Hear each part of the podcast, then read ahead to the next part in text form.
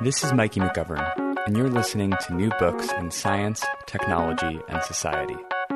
I recently spoke with Helen Curry, senior lecturer in the Department of History and Philosophy of Science at the University of Cambridge, about her new book, Evolution Made to Order Plant Breeding and Technological Innovation in 20th Century America, published in 2016 by the University of Chicago Press.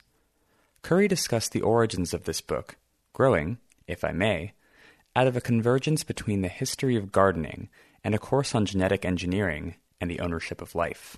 Well, this book originates in the research that I did for my doctoral dissertation, which was in the history of science. And so at the time when I was casting around for even just research projects as a graduate student, I was taking a course on engineering and the ownership of life. And I hadn't necessarily been thinking much about things like genetic engineering, plant breeding, and and, and agriculture, um, but I was in a context of uh, of searching for topics in that area.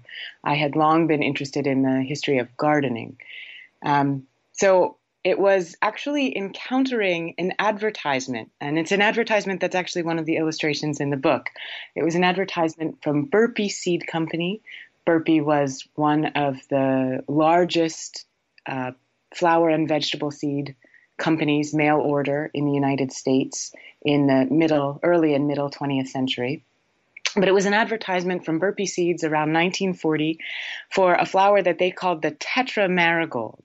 Uh, and the Tetra Marigold they advertised as the first ever flower created by a chemical. Uh, and I found that really striking. This 1940s advertisement selling the genetically modified flower to American gardeners. Um, and it was researching the history of the, the tetra marigold, which had been developed using a, a chemical technique for manipulating chromosomes that I then um, now have, have discussed at length in the book. Um, but de- uh, exploring that technique and then other tools that people used in the 20s 30s, 40s, 50s to manipulate genes and chromosomes, and then to really uh, explore how those tools circulated, how they were talked about, how people imagined what they might make possible. Um, that that launched me into the the larger project that became the dissertation and now eventually the book. I asked her about the book's contribution, seeing a potential intervention as challenging a received popular narrative that the genetic manipulation of life is something that emerges with molecular genetics. And Curry pushed to suggest that her book seeks to recover the enthusiasm with which scientists and amateurs saw themselves as using tools to affect specifically genetic diversity. Well, I think that there's, it's not necessarily um, so straightforward as challenging a received narrative. I think there's been a lot of work both by uh, historians and sociologists of science and others, and then also narratives within the, the plant breeding community or um, people who think about science policy.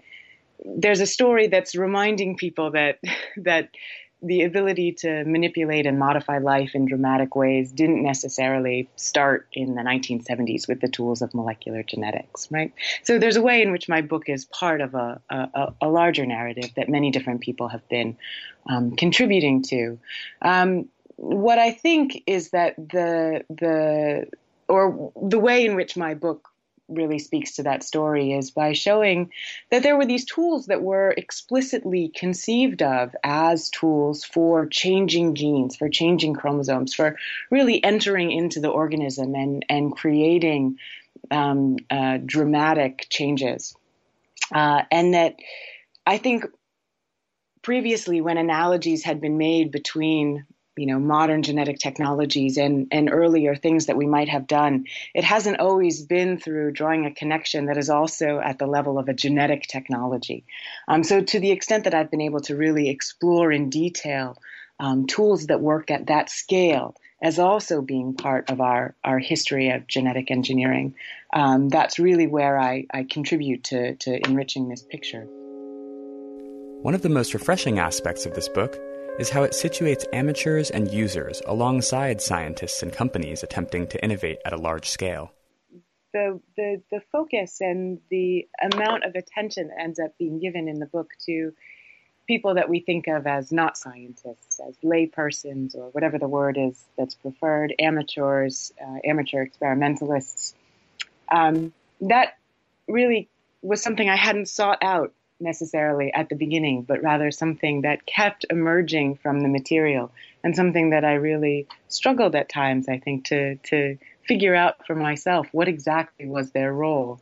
I think in some ways for me, the importance of the story of amateur experimenters is the reminder that it provides of of really the widespread interest or the extent of the spread of interest in these various tools for manipulating living organisms, for finding ways to make plants into the kinds of plants we might imagine we, we want to have in the world. And so, and so that the ambitions of engineering life weren't constrained in the ways that we might sometimes imagine they are to laboratory settings or to industrial research settings, but rather were were shared by many different kinds of people who had different kinds of goals. And so um, the the role of amateurs, I think, is really one of amplifying the discussion and the conversation um, that emerged around these tools, especially as they were developed within laboratory settings initially, um, but became something. You know, it's it's the dialogue somehow that then pushes people in professional research settings to do more, um, to to to explore other different kinds of possibilities they might not have uh, considered at the outset. Um, so that there's uh, it's not two distinct roles, maybe in some ways, the role of amateurs versus the role of those professional scientists, um, but rather the the the role that they each have in this um, this conversation, um, this dialogue, um, which produces the the hopes and expectations for technologies that are uh, so evident, I think, when exploring this history. Following this, I asked Curry how does one go beyond the traditional archives of the history of science, publications and institutional files, correspondence, to recover the work of amateur agricultural experimenters? Well, so for example, the the the experimentation of amateurs with the, the plant alkaloid colchicine, which causes the doubling of chromosomes. That's really the part of the of the story that I'm telling here, where amateur experimentation comes out the strongest. And in order to explore that story, uh, in some ways it depended also on those traditional archives of the history of science. So, um, what I found uh, probably the most compelling and interesting pieces of evidence about amateur experimentation were the letters that individuals had written to uh, professional scientists uh, in their home settings, um, asking for advice, for input, for suggestions about what kinds of uh, chemical solution they should use, what kinds of experiments they should carry out.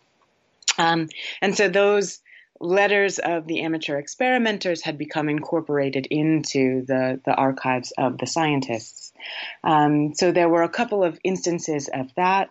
Um, there were also for the the the chromosome uh, tinkering story, uh, uh, at least as it relates to home gardens, there were evidence of uh, amateurs, or there was evidence of amateurs that I drew from magazine articles or gardening magazines where individuals had written in to describe the kinds of experiments that they'd undertaken, to share um, their experience with others who might be also interested in, in undertaking the same kinds of experiments. So you have this, you know, and it's the same kinds of magazines that you might see for other amateur science communities. So things like Popular Mechanics or um, uh, these these kinds of places where you have exchange about other other kinds of technical knowledge.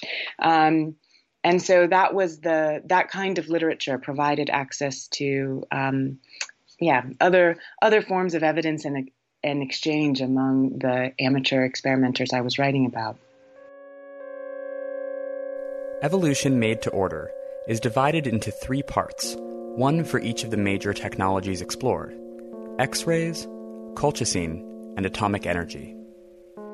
Yeah, so the as you've just pointed out, the the book is right in in three parts, and each one deals with a different technology. But for each technology, I really try and explore the ways in which that technology is not just not just telling the story of that technology, but using that to explore how people imagined innovating living things. I think we have a lot of great histories of uh, innovation broadly, and I wanted to think about how those stories that we've told about mechanical innovation or, or electrical innovation or kind of more more inert um, more inert objects as they are are created and and um, uh, produced in industrial settings often um, to take the lessons we've learned there and bring them to the history of plant breeding or or breeding more generally how we try and create new kinds of of living things. The first section discusses how X rays were part of a broader project to industrialize agriculture, and I asked Curry if she could unpack that further. So, the X ray story, what, what um, is really striking when going through the historical evidence there is the extent to which, when it was first discovered that X rays could be used to induce genetic mutation, the idea that this would be a tool for creating quickly, for creating efficiently, for creating affordably a whole range of inheritable variation, which could then be put to use by plant breeders. Um, so it's always talking about speeding up evolution or accelerating evolution. Um, and I was really curious to, to, to understand and make sense of that language and make sense of why it would be so appealing to speed up evolution. Um, and of course, um, thinking about this from the perspective of the history of plant breeding, if we think about how plant breeders go about doing their jobs, um, one of the fundamental uh, kind of aspects, or or even to some extent bottlenecks in breeding, is having access to the kinds of inheritable variation, the kinds of you know genetic traits, as we think of them, uh, that you might need in order to produce, say, a, a kind of uh, corn or a kind of wheat uh, that you'd like to see in the field. So you might need a plant that has a resistance to a particular kind of disease, or you want might want a, a crop that's going to be tolerant to drought and and to, to to hot weather. And so breeders go out searching for plants that exist in the world that have those genetic traits that they need, uh, and then to incorporate those traits basically into established lines or to create new lines. Um, and so this search for heritable variation is a fundamental part of how plant breeding works.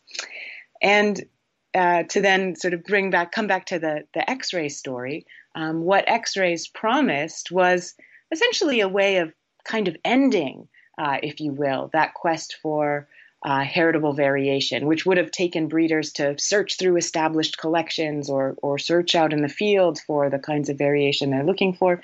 Instead, you could put uh, a plant variety. This was the what was imagined, at least. Put a plant variety um, uh, uh, in in the laboratory, uh, it, or or take your X-ray machine out into the field, as in the, the photograph that you referred to, Mikey. Um, expose it to radiation and then from that have a whole slew of heritable variation generated, which you could search amongst in order to find the, the trait that you needed. And this was somehow be not just speeding up evolution, but speeding up the process of breeding new plant varieties, right? And so when I talk about the idea of industrializing biological innovation, uh, that's what I mean, is really this idea that a process that was seen to be subject to the vagaries of nature could be somehow uh, harnessed and controlled in new ways by a newly technologized set of, of plant breeding specialists. One of the big picture issues Curry grapples with in the book is how to treat successes and failures. Failed technologies can be foils to broader cultural situations, but what does their cumulative legacy suggest? Well, right. The the as with many technologies, I think, but um, particularly true of the ones that I look at, um, there's huge interest and enthusiasm for um, making the X ray work in the way that I've just described. And what ends up happening is that, you know, it turns out that applying massive doses of radiation to plants uh, sometimes may produce a trait that you're interested in, but it will it's completely scattershot. Uh, so you're irradiating thousands, if not hundreds of thousands of organisms. In many cases, at least in this era, with massive doses of radiation. Um, and as is quickly pointed out by scientists working in this field or in related areas, um, even if you do produce something that is of interest, the likelihood that you have produced along with it all kinds of derangements and uh, or or other kind of deleterious changes in the organism that you're working with, that that chance is very high. Um, so so you are not going to have just created one desirable change. You might create one change um, that you that you're interested in, and a uh, a whole lot of things that you you really wish you hadn't created. Um, and basically that it's still easier in the long term to work with the variation that appears in nature, um, the wealth of biological variation that occurs over um, evolutionary and, and human history. And so, so with the X-ray machine, really what you see is uh, if the the demonstration uh, of X-ray induced genetic mutation happens in 1927 even by 1934, 1935, there's only a few people that at least I've found record of still working in this area, experimenting with the technology. And um, the only the only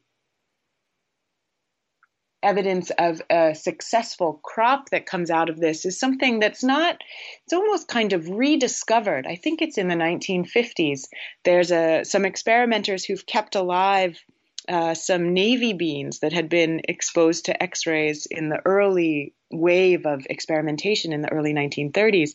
Um, and they discover a field bean, and this is in Michigan, um, that is, I think, particularly resistant um, to a certain disease that's causing problems.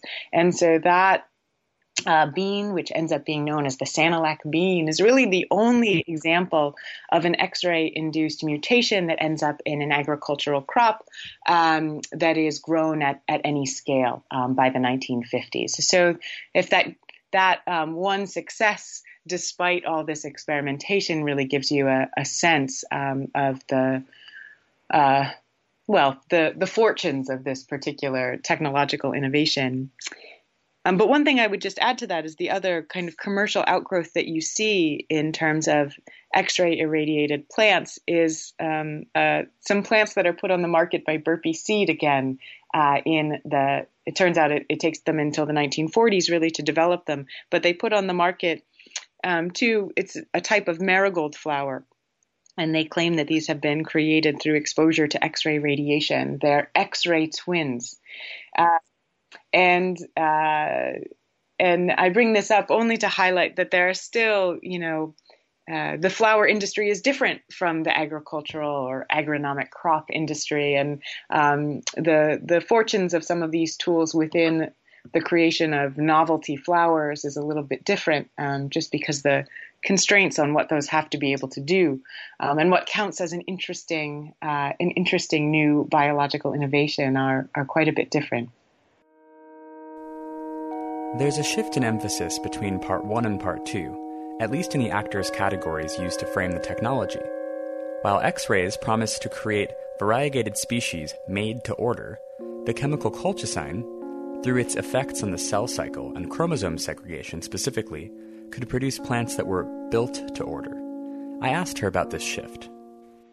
Yeah, so that's an interesting point. Um, it's a little bit this difference between made and built to order is something that emerges among the actors whose whose ideas I'm charting, um, and I hadn't necessarily thought of them as as so distinct from one another. Um, but there's probably uh, there's probably something there.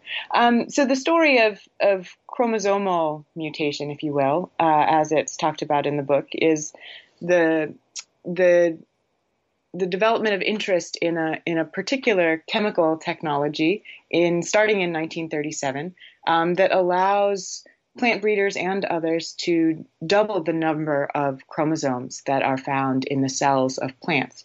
Um, and the reason that's of interest is um, on the one hand, straightforwardly, sometimes plants that have a doubled number of chromosomes display um, enlarged features and characteristics. So they might have larger flowers, larger leaves, um, larger fruits, and those can be of interest for obvious reasons.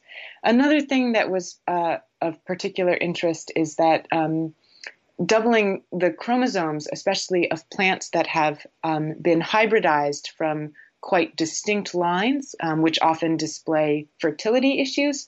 Doubling the number of chromosomes can sometimes resolve those fertility issues. So you can have uh, a hybrid that was previously sterile, but might have some desirable characteristics, say like a hybrid of wheat and rye, that you then double the chromosomes of and have a fertile line. So then you can continue developing that onward. So people imagined creating new kinds of hybrid crops and, and hybrid flowers and were um, really excited. And so maybe there's a ex- certain extent to which that's the story of building to order that you've alluded to, Mikey.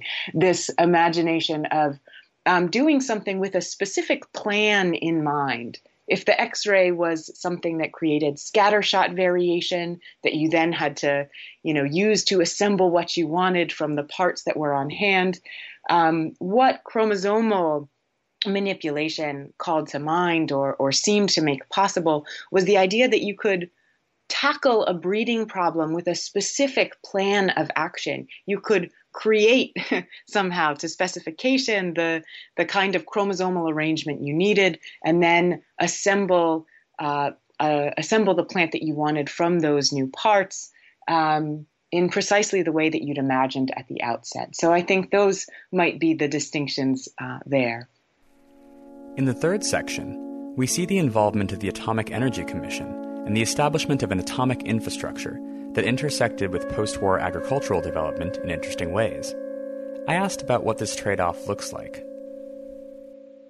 Right. So I think this is a tricky story. Um, I it took me a long time in working through this material to decide on what I thought was going on. Um, the as I describe in the book, what happens after 1945 with with significant investment by the U.S. government in at least in, in the story that I'm telling here in the United States, uh, in the development of various kinds of atomic science, atomic technologies. Um, you see a proliferation of, of, research really across the board that's using these atomic tools to address different kinds of research questions. And, and agriculture ends up being no exception there. However, strange it might seem to us now, the idea of a kind of atomic agriculture.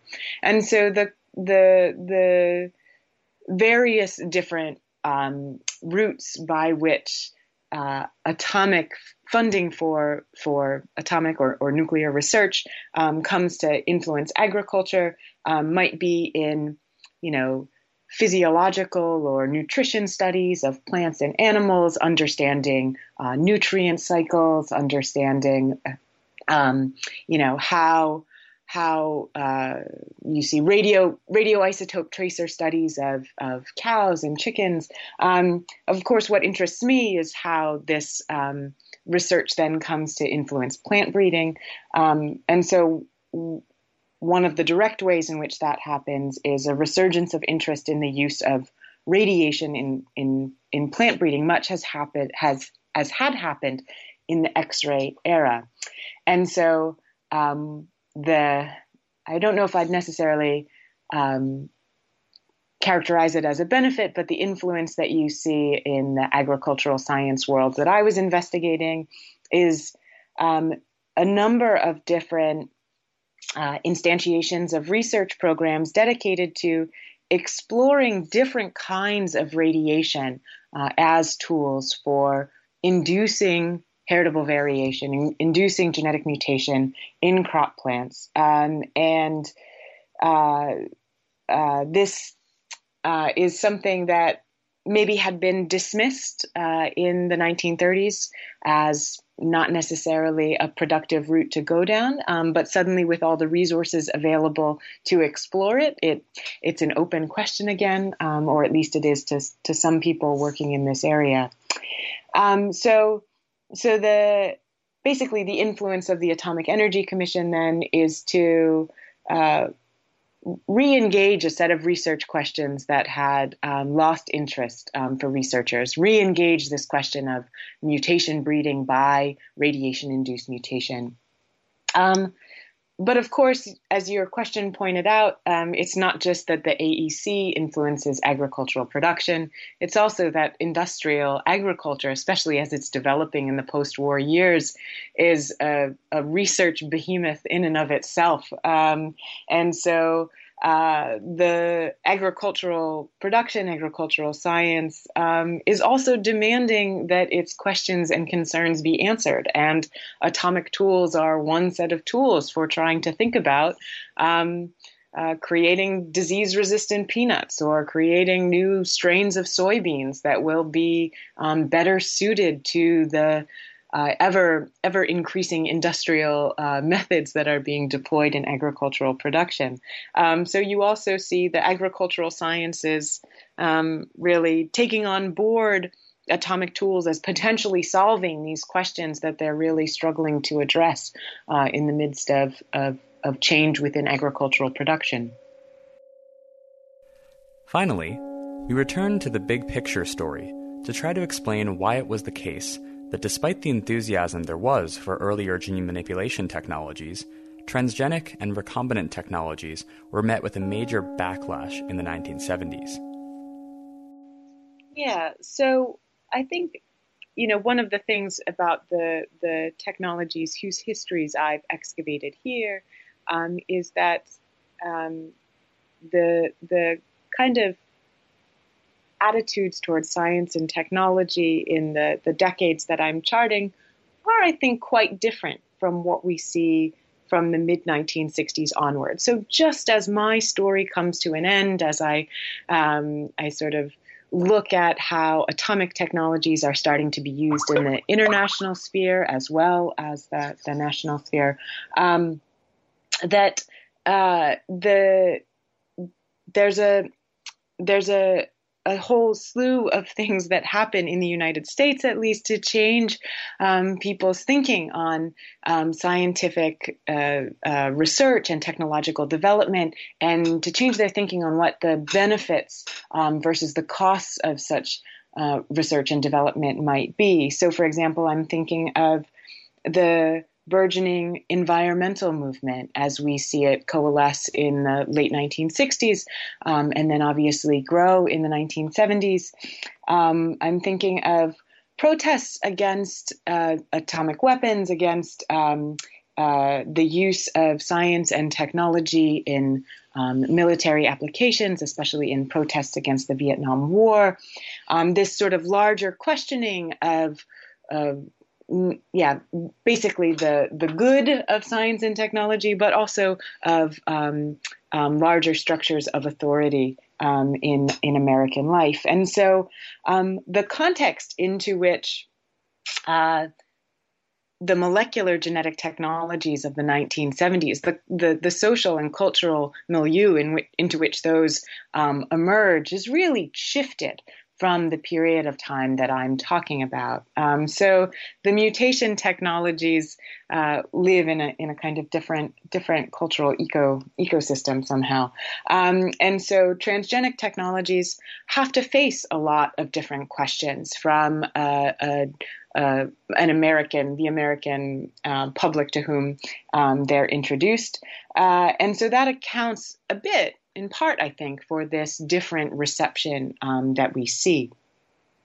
Uh, and that has to do in part, I think, with how molecular geneticists presented um, the kinds of research they were doing in the 1970s. I think if we think to the initial articles documenting the creation of the first transgenic organisms, this was all about how we have, for the first time ever, crossed species boundaries, how we are doing things that nature could never itself do.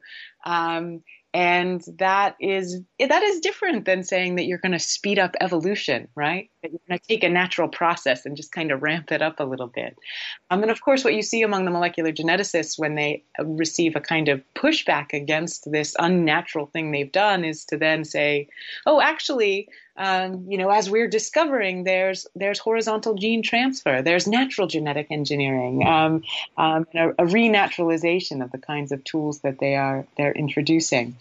Um, but yeah, as these this sort of suggests, I think there's various different things going on um, that end up being important to this different reception of of the the kind of biotechnologies that we're more familiar with, the transgenic technologies of the of the 1970s and later.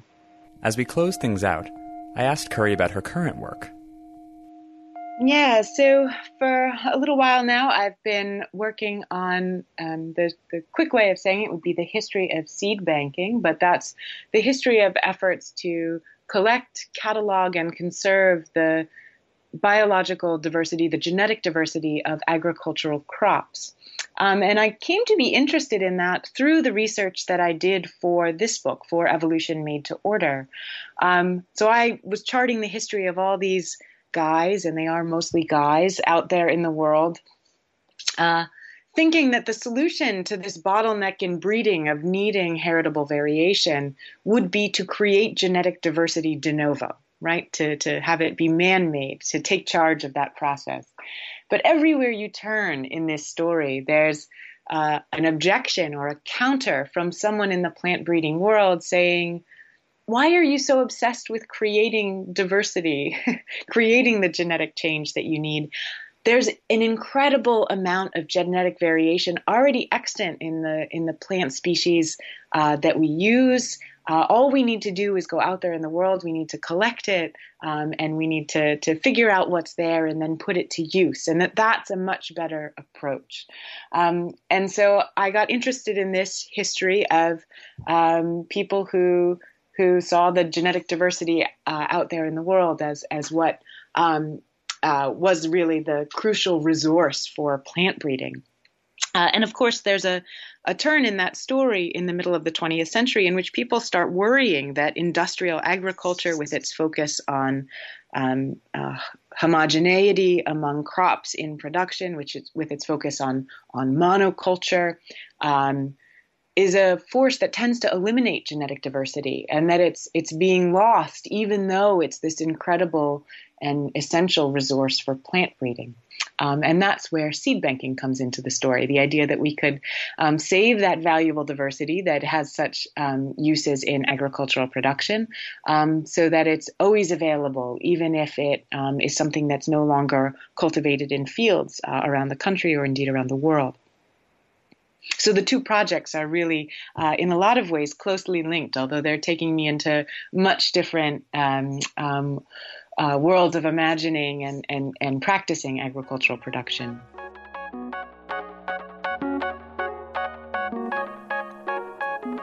Thanks for listening to New Books in Science, Technology, and Society. And remember, you can get Evolution Made to Order through the University of Chicago Press. This is part one of a series of new work on 20th century biotechnology. Look out for further interviews featuring some great new work published by the University of Chicago Press.